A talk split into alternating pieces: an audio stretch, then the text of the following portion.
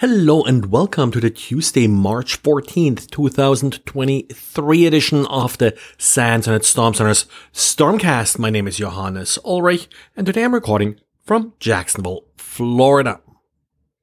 Silicon Valley Bank, of course, was in the news, and with that, scammers are looking into trying to capitalize on this incident as well. We noticed over the weekend a significant increase in domain name registrations related to Silicon Valley Bank.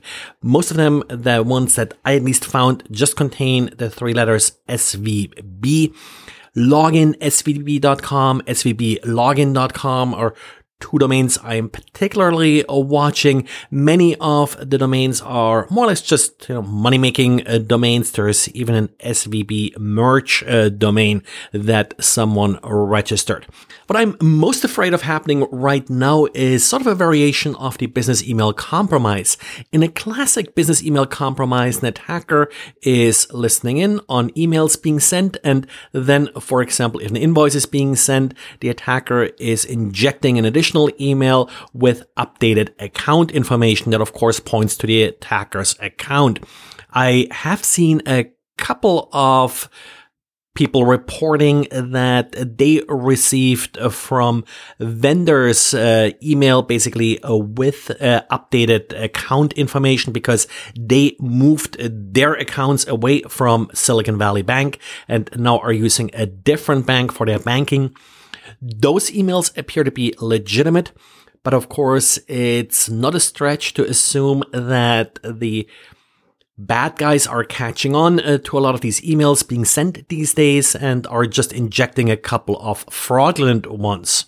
So talk to your accounting staff, uh, reinforce some of the lessons that you already should have communicated to them about uh, updating account information to validate this just uh, with a larger normal number of these messages with the external context that everybody is aware of, of Silicon Valley Bank having problems.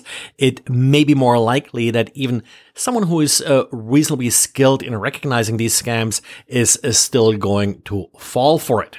The big problem here is that there are a lot of unknowns, uh, even to customers of the bank. Uh, so, for example, who to expect communication from, or what that communication should look like, or what kind of information you should provide.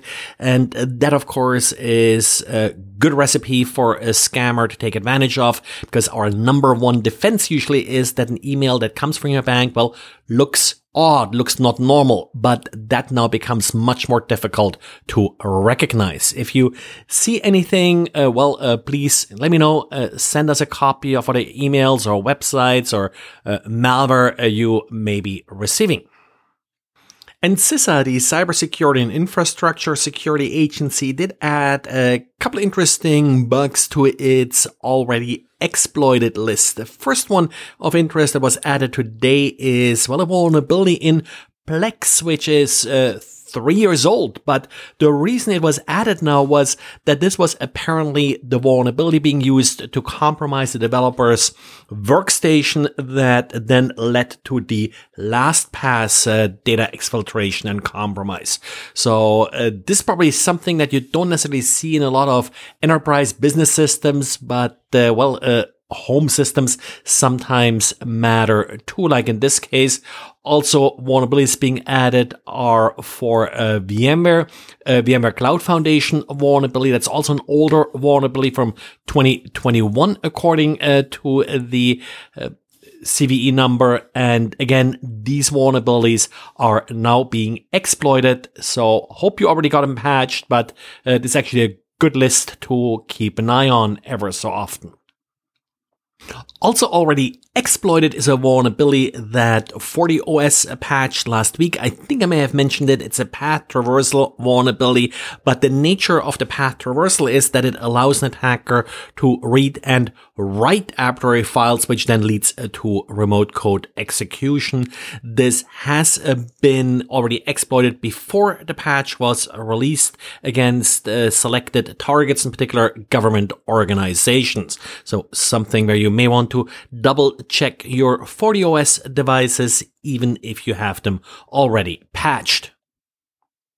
Well, and that's it for today again. Hope you like this podcast. Please subscribe. You can also listen to the podcast via Alexa, the flash briefing. We have it on YouTube, even though audio only and lots of other outlets. So thanks and talk to you again tomorrow. Bye.